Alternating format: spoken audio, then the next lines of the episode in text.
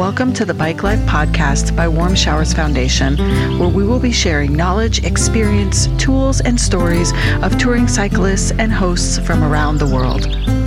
I'm Tahverlee, the woman behind the scenes at Warm Showers Foundation, the leading platform for cyclists looking for hosts and to connect with a passionate international community. Find out more by visiting us at warmshowers.org. Now, on to the show.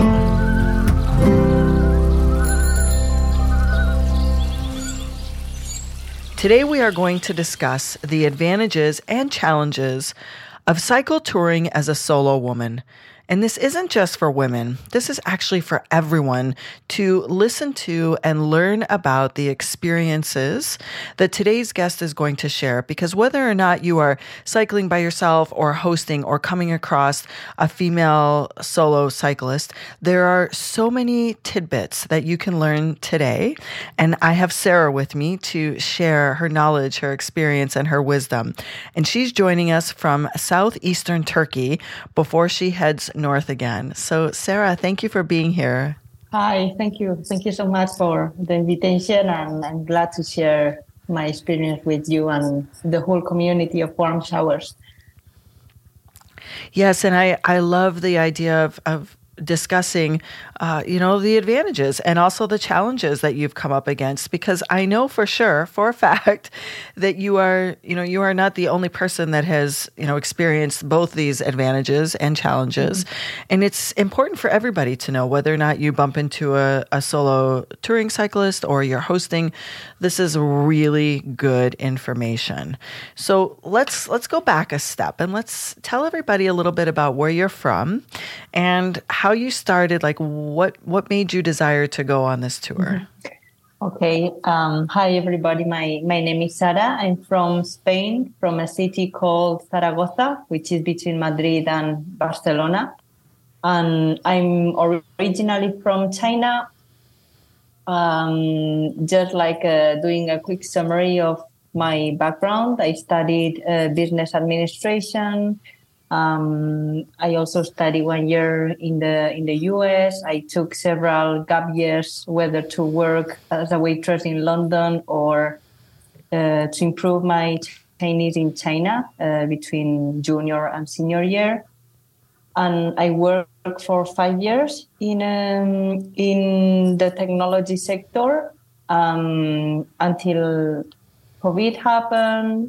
Uh, I continued to work from home uh, but then uh, several things went on my mind, and I decided that uh, it was time to make a, a, change. And I decided to quit my job in December 2021 with the idea of um, cycling from Spain toward Asia alone without any time frame and without uh, a destination. Mm. How did your friends and family feel about that decision? uh, my friends were supportive uh, with me. My family at the beginning, not so much, uh, because they are a little bit conservative, a bit traditional. And um, well, with time, they understood it better. And right now, they are more supportive. They know that this is uh, like continuing. You know, I've been more than nine months on the road and yeah so now they are more supportive. Yeah.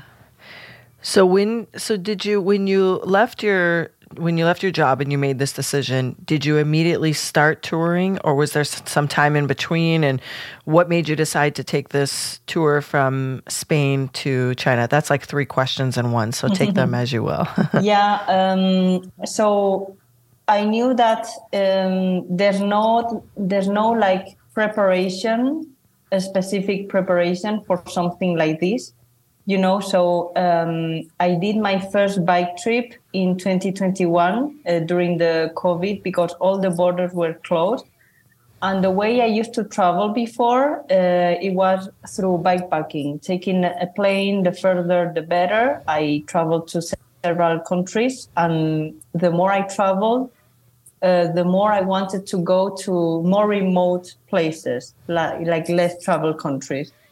And during COVID, all the borders were closed, so I decided to change the way I travel. So I do I did this bike trip from Zaragoza to the north of Spain. It was 13 days, um, and and with the bike, with no preparation, with very basic equipment, I suffered a lot during the first four days, but I also learned a lot.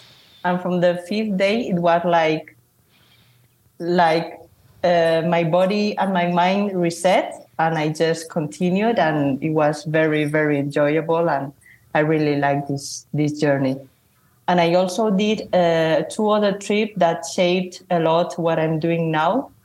Uh, one of them uh, was uh, hiking through the Pyrenees for nine days alone in semi sufficiency, so bringing my own food, my own tent, and so on and I also learned a lot. It was very hard physically, also emotionally, but at the end I did it and I enjoyed the process a lot.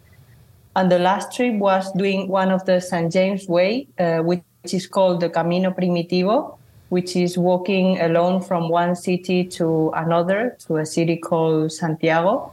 And it was nine days walking an average of 35 to 40 kilometers per day with my backpack and by myself, you know, and it was very enjoyable and I learned a lot.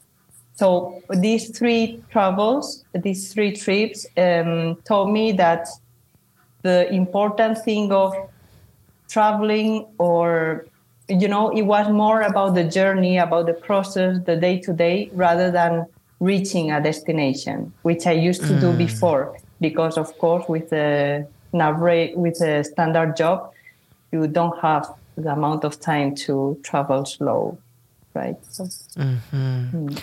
yeah wonderful those those three trips primed you and taught you i'm sure some very big lessons before you embarked on this longer trip what are some of the key things that you learned that helped you prepare from those three trips for what you're doing now mm. yeah so uh, uh, the bike trip taught me that it's very difficult to plan, you know, mm. because I did my plan uh, based on nothing because I didn't have any experience at all. And on the first day, I just threw it away. So my first plan was to do, I don't know, maybe an average of 80 kilometers per day. Even I remember that the second or third day, I plan to do like 126 kilometers. I don't know why did I put that number, but it's impossible. It's like the math. You just did math for yeah, that maybe. part. That was just math. Yeah, yeah. Maybe, maybe. But it told me that it's really the um, it's better not not to plan. It's it's difficult because uh, above all in the first weeks, first months, your body is adapting and I think it's better not to force it, just to listen and take the amount of rest you need. And during the day, you know, and if you are going to do 50, then 50 kilometers is fine. If you if you are doing 80 and you are completely fine, then you do 80. But don't be pressured by a number or by what other bike tourers are doing because if I compare myself to to the average, I think I'm doing much less than them. Mm. And also, um, the best things that happen in the in the journey are not planned. So a lot of things that happen in in this journey were not planned. I didn't know where to sleep. I didn't know who I was going to encounter, and these encounters were like the best thing um, that uh, that happened in the journey. So so yeah, it helped me to understand yeah. that we don't have to plan. yeah, so that's a that's definitely a big uh, a big factor, and I'm sure how you're touring now. So you've been on the road. Okay, so let's talk about this current trip. So you left Spain and you're headed to Asia. How long have you been on the road? And I know I, I said at the beginning that you're in Turkey now, but tell us a little bit about how long you've been on on this journey and mm. how how how has it been getting to Turkey? So I started the 4th of April uh, of last year, 2022. Mm-hmm. I left Zaragoza, my home, that morning. And um, uh, I arrived to, to southeastern Turkey to a city called Gaziantep early January. So I've been cycling for nine months. and then I took a break, like winter break at home. I flew back home, and then I came back like two weeks and a half uh, ago. I resumed from exactly there, from the exact same place. I love it. I love it. So you had a little winter break and refortified, and on, onward you go. So let's move into a little bit of the topics about what it's been like traveling as a solo female. What were some of the fears that you had when you first started? Mm, I think when I began this journey, and even now, um, I didn't have a, like a fear uh, specifically because I'm a woman, but just because um, I had like a, uh, like a, maybe a normal fear for leaving a stable job, um, uh, going alone, whether I'm a man or a woman, and uh, n- not having a lot of things planned because I didn't have a time frame and, and a destination, and I just had a direction.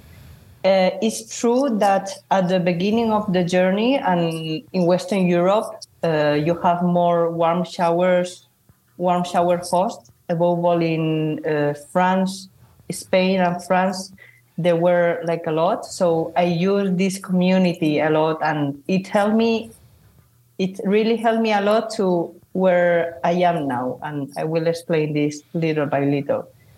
But um, at the beginning, I was a bit afraid of wild camping alone. You know, um, it's something that it always, uh, even if the place is safe, there is some reason that it, I couldn't sleep. You know, there was like a one sense that didn't allow me to sleep. So uh, in Spain, in France, uh, there was some times that I did wild camp, wild camping, and it helped me, and I and I did it from time to time, uh, combining it with staying with warm shower host.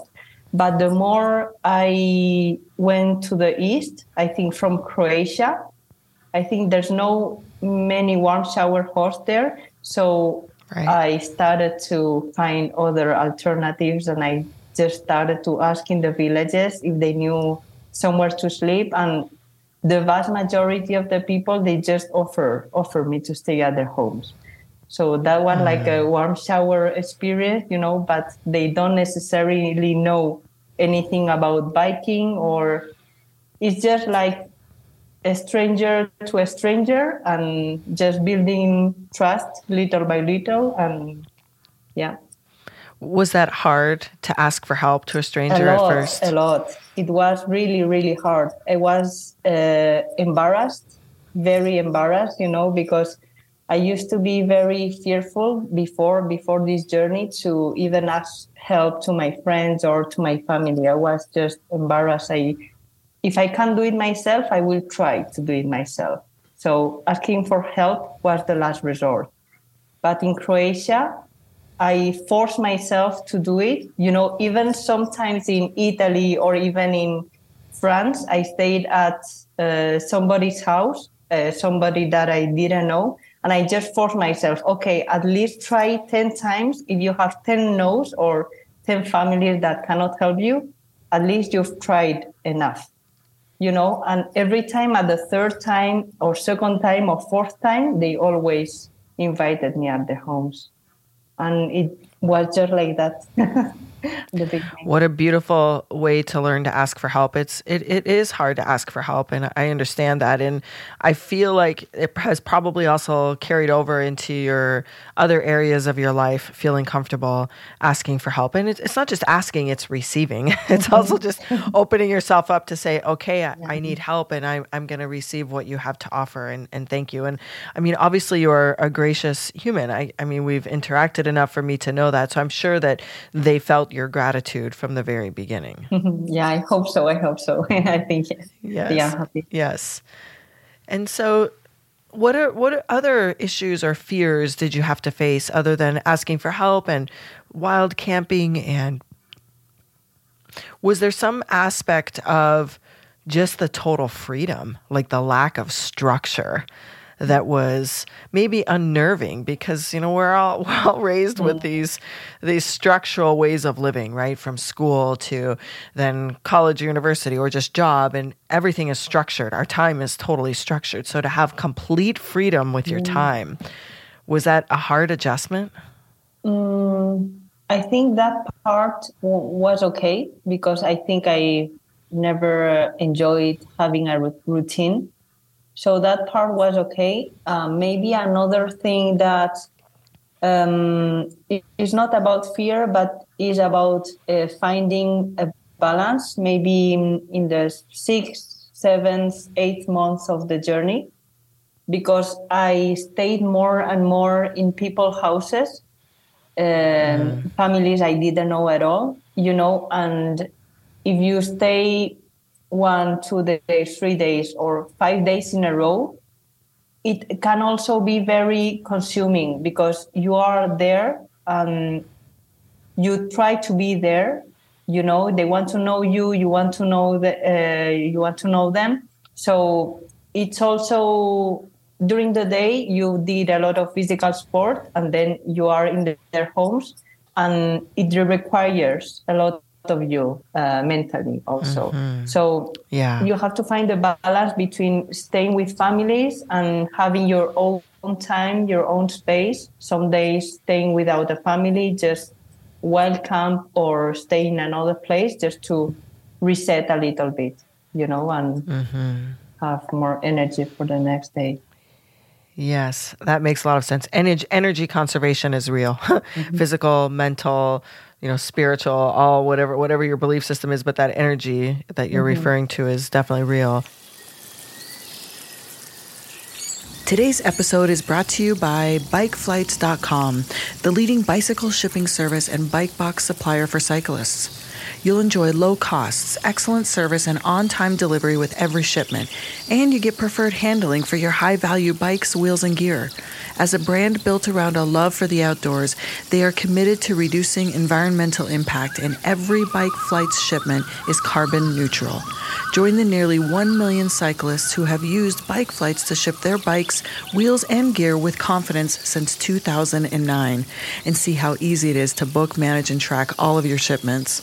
Visit bikeflights.com forward slash warm showers today for more information and to book your shipment. Now back to the show. This is very useful. And I would love to kind of pivot here and talk a little bit about your experience in learning to cycle with purpose. Tell us about that.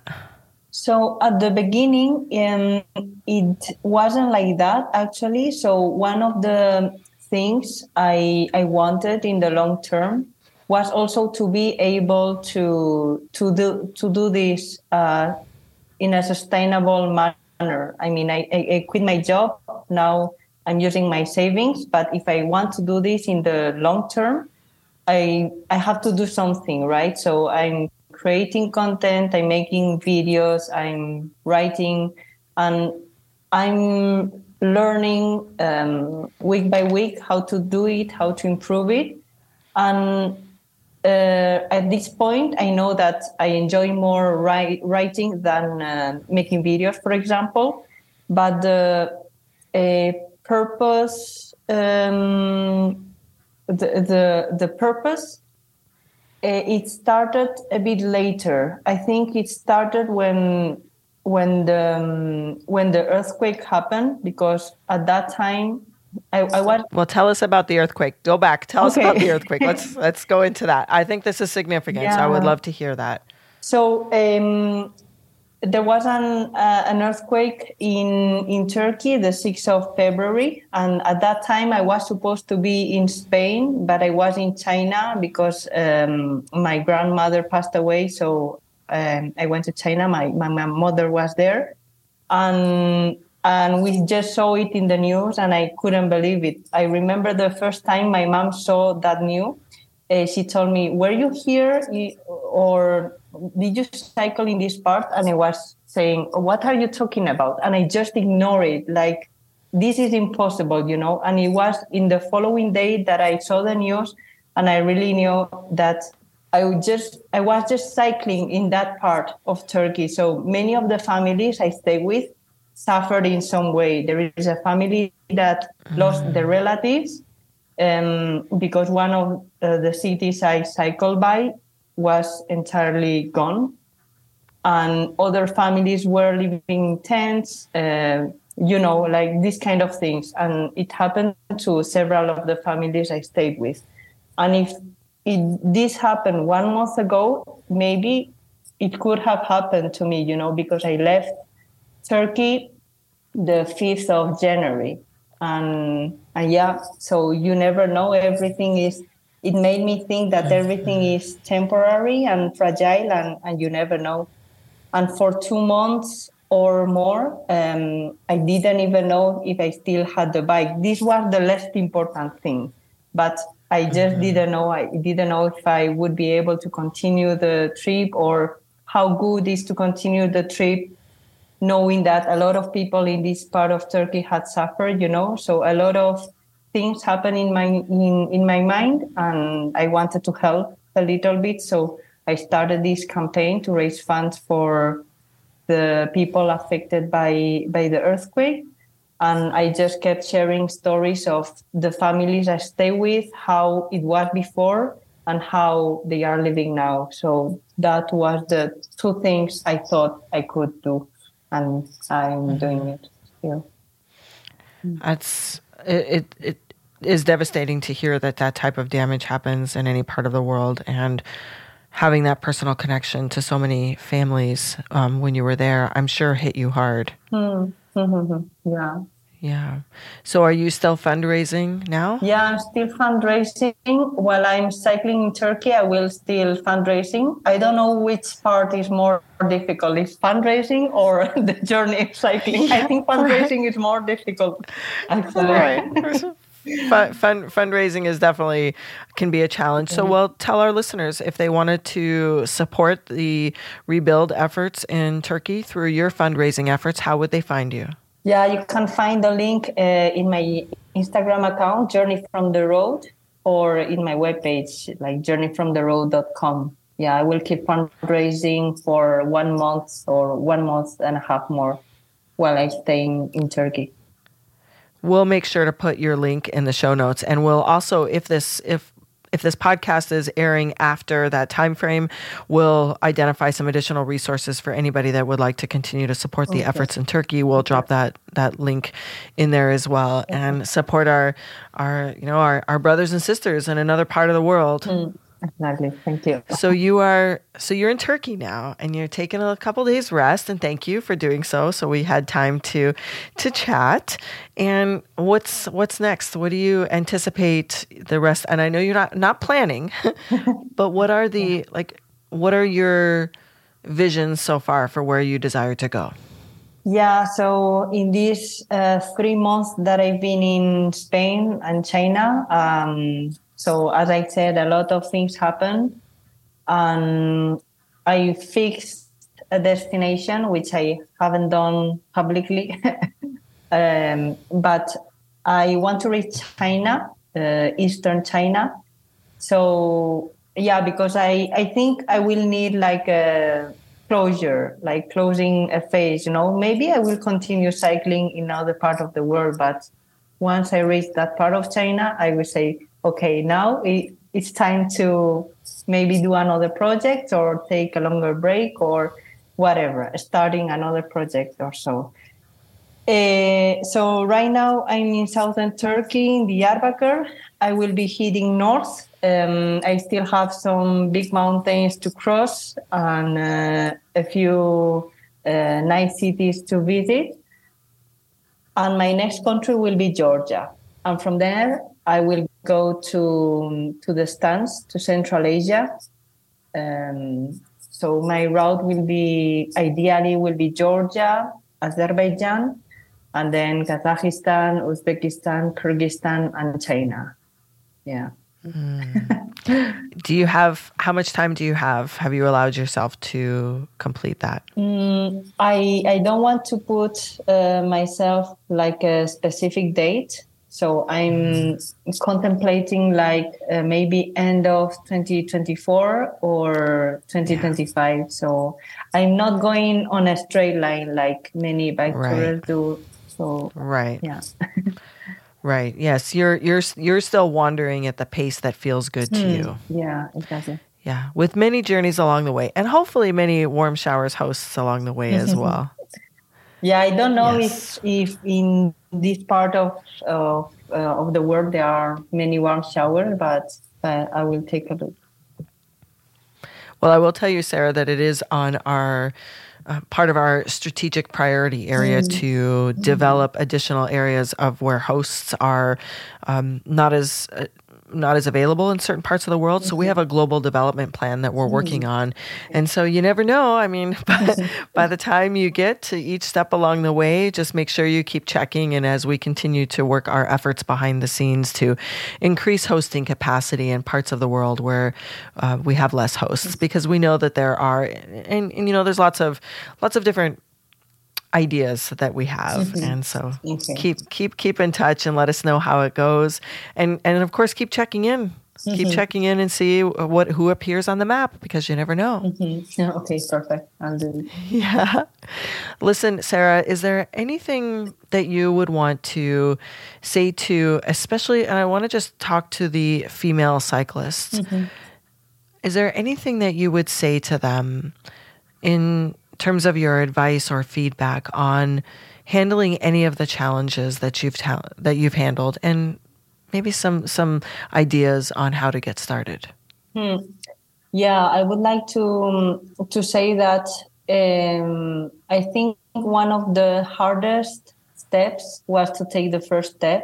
It was the hardest, and uh, the following months after that, I was like doubting about myself, you know. But uh, right now, uh, it's been a year, and and as I said se- several times uh, to other people, uh, right now I'm 31 years old, and in the first nine months of the journey, I've learned much more about myself and on people and on cultures uh, traveling on a bicycle than the previous uh, three decades. So I've learned a lot, a lot, and I don't know how else I could have learned uh, that much if it wasn't with by with the bicycle and without having like a specific plan. I have to reach this point. I have to reach this city. You know, like slowly. Don't be too too rushed. So take that first step it it will be worth it. It doesn't matter if it's one month or two months or you know uh, three weeks. It, you don't have to quit like everything, but make that first trip that allows you to to take a taste of of this kind of journey and and ask for help. people people are help. willing to help. I am profoundly touched by your sentence that in the last nine months you learned more about yourself and other cultures than you had in three decades. That is profound. Mm-hmm. And I also wanted to say something else. I forgot. Um, there will be challenges, of course, like physically and mental challenges. So, um, at when I was in my eight months and a half of the journey, I had like a mental crisis. I, it never happened before. And it was because of everything, you know, a lot of life happens in the day to day and it's a lot to manage and to digest. And, and then it's a lot physically also. And the balance that I told you about. Sometimes it's hard to find the balance between uh, staying with people, staying with yourself, finding that space, within other people places for example. So take care of yourself physically and mentally. Yeah that is very important. And right now it feels like i'm in another journey really. I don't know what's happening but it's like mm-hmm. i've learned a lot in these nine months and i'm way more calmer now. It's like i don't know it's like yeah. normal. Yeah yeah, words that come to my mind after hearing you speak about this is inspiring and expansive, and the sheer amount of willingness you have to share on all of these lessons that you've learned it has a profound impact on all of us. Mm-hmm. I'm super grateful that you were willing to come on the show and also to share the ending piece of this was so good. The tips, the advice, the balance and those are are things that are sometimes hard to talk about, right? Outside mm-hmm. of if people have not done a journey like this before, it's kind of hard to comprehend how that will be, which is why I feel like your the way that you're sharing this is also helpful for hosts, mm. right? If you think about it from a host perspective. Yeah. And because a lot of hosts want their there's the cyclists to come in and talk and be with them and share stories. And mm. sometimes a cyclist just needs a chance to sleep and be by themselves. And so mm knowing that you have had the experience and are learning about balance and suggesting that to others is useful for everyone. All of this has been mm-hmm. very useful. And and don't think that being a female, uh, a woman traveling alone is a disadvantage because I think it has way more advantages than disadvantages mm. because people is more willing to trust because you okay maybe you are a woman you are more vulnerable you know and they are more willing to invite you at at their home and maybe you see things or you are able to to do things that a man wouldn't couldn't do.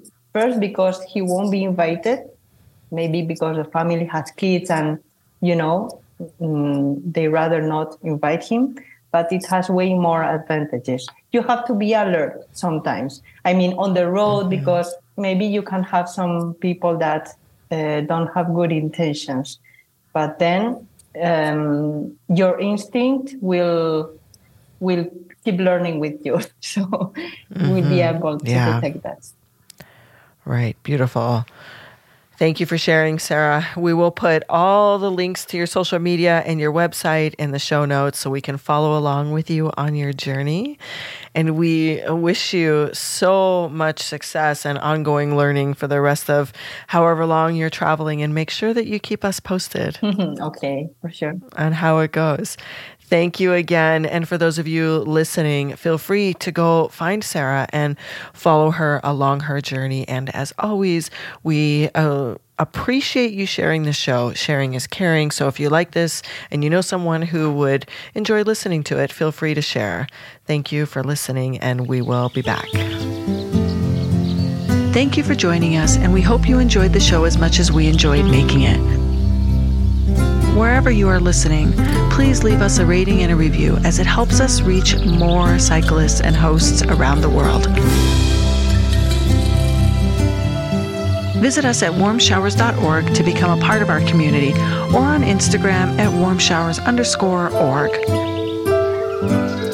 If you would like to be a guest on the show or submit a question, please make sure to email us at podcast at warmshowers.org.